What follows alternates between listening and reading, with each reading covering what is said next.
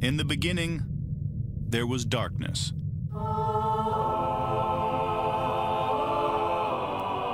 Then, there was Paul Brown. Paul Brown transformed the game.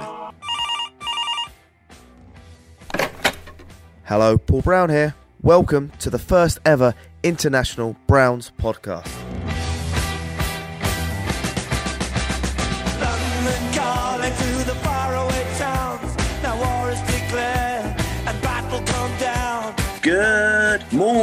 Cleveland.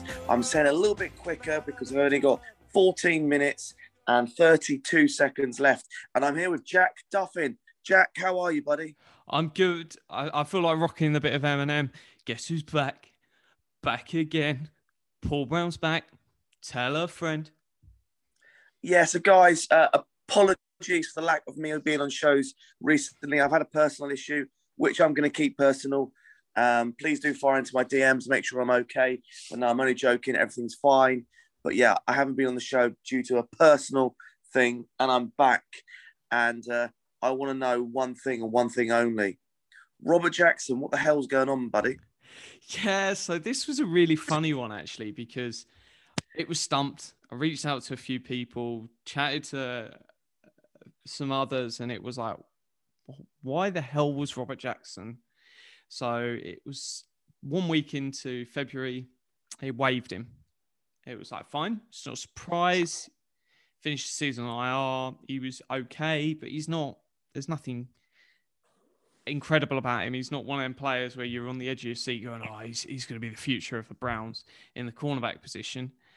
And then a week later, they then re signed him. And everyone was like, what's going on here? So um, we'll go what happened and then I'll myth bust a couple of the other stuff that went out there.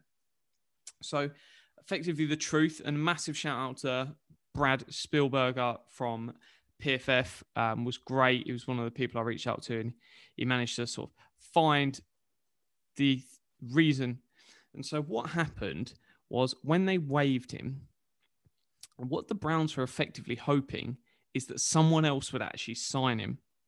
Um, and the reason for that is if someone else would have picked him up, and this is based on the NFL collective bargaining agreement, which is the um, deal between players and uh, the owners. So, Article 45, injury protection, Section 2D, qualification for this. There's a line in there that says, conversely, if the same player signs such a contract with a new club, that player shall not be eligible for the injury protection benefit under that contract. So, what would have happened if he would have got picked up by somebody else? Is it basically voided off his injury protection that he would have had? Was he likely? Because we were just told it was a hamstring injury, so it's unlikely to be an issue caused in uh, creating problems into next season. Um, but I think they were just playing it really, really safe um, and just saying, hey, let, us stick him out there and see if someone picks him up. Um, but it could be something that we actually find out is a little bit more serious than just a simple hamstring injury. Um, but I, I would expect him to be back. But that was the reason why. So um, it was just to see if someone else would pick him up and then void his injury protection because he finished the season on IR. So uh, that is the great mystery solved. Um, well, any words on that, Paul, before we start myth busting some of the other stuff that I saw out there? Yeah, like, is it a sign that the Browns actually do want him, or is it like a kick in the teeth for Robert Jackson? I think it's a kick in the teeth for Robert Jackson. Um, that they were like, hey, we're going to send you out there. We hope someone else picks you up because we don't think you're going to ever hit the sort of threshold where we're going to end up paying injury protection for you. Um, but if if no one else wants, you can come back. I think, and there, there's some fans that have kicked off. Oh, why have they brought him back? It's like he, he's not good, and it's like, well, you're to have 90 guys on a roster, and yeah, just because someone's on the roster now doesn't mean they're going to be on the roster for day one of training camp, because there's there'll be loads of like exclusive rights free agents who are free agents that um, they've done less than three seasons in the NFL. the Browns can just keep picking them guys up, um, and they can only play for us or out the league um, if we tender that deal. Um, and they they're just bodies, and it's like even though that's ninety on the roster, in all honesty, maybe like sixty five are competing for the fifty three. It's usually not all ninety are not genuinely competing. Um, lots of them will be competing for practice squad spots, etc.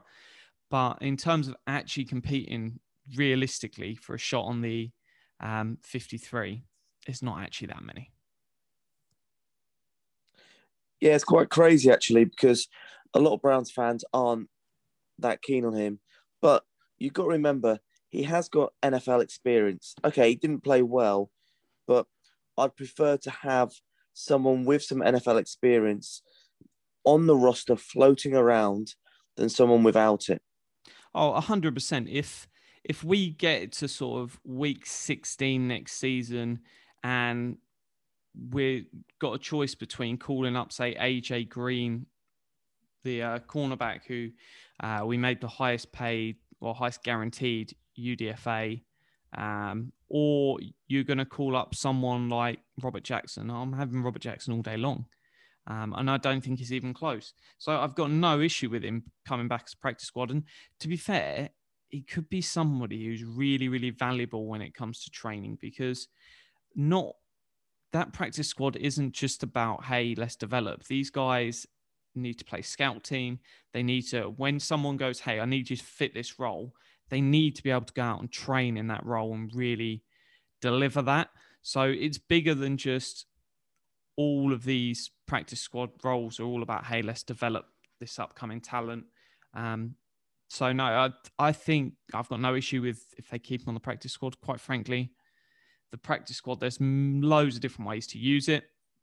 But no, he's, he's not a bad player. It's not like we're sitting here pulling our teeth out, going, "Oh, he's one of the worst cornerbacks to ever play in the NFL." Um, yeah, he, he's not that guy. Yeah. Well, we've got a little bit of time, mate. Oh, Jack, go on there, mate. You want something to say something?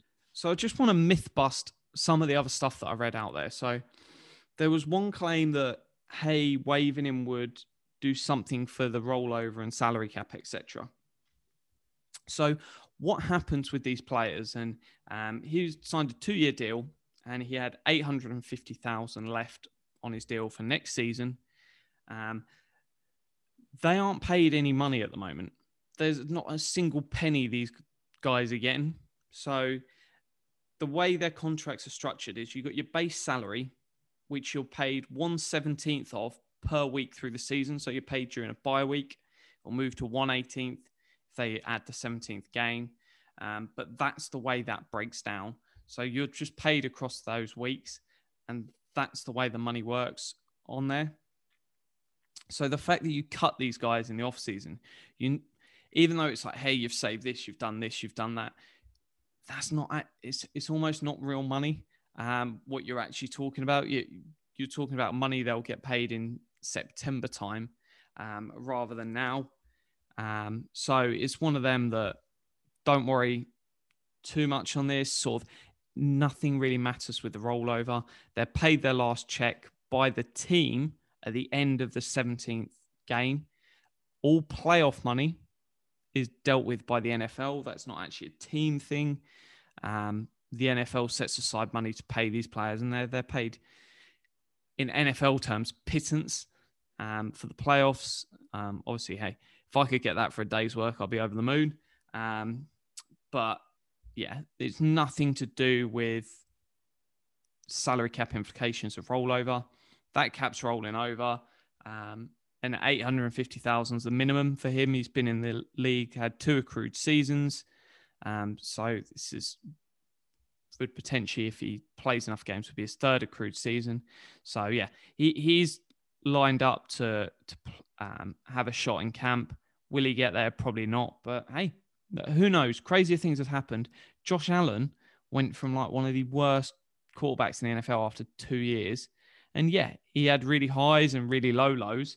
Um, that it was very much still that boom or bust style of player week to week.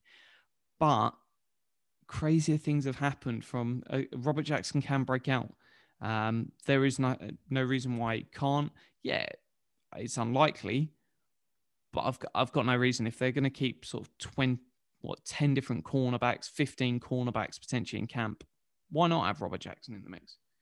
Um, so no, that's an interesting thing. But apparently, a wise man called Paul Brown told me something about two very special members of a certain position room for the Browns.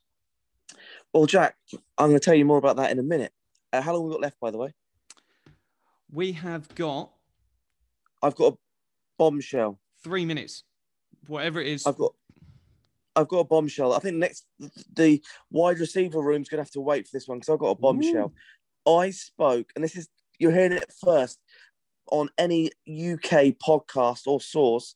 I spoke to the head of events groundsman at Tottenham Hotspurs, and they have uh, agreed that all the concerts will be going ahead in the summer full capacity and they have spoken to the NFL and the games will be going on in Spurs for the two um, for the two games this year. So at this moment, um, the international games is going on in London. Source head person at Spurs. I'm not going to put this out on any forms of thing because I don't want to get my person in trouble at all. But if you listen to the podcast, you have got an insight that no one else has. That is fantastic bit of knowledge there. We've got two more minutes, so I'm going to go for this. So, according to DVOA, Rashard Higgins, Donovan Peoples Jones really, really flashed. So, DVOA is a stat by Football Outsiders. It's one, uh, oh, what's his name? Um, Williams, Greg Williams, um, was talking about before. Teams are using it. Um, really, really good stuff. So the three highest um, play wide receivers in the NFL last year, and this is per play. So over a certain threshold.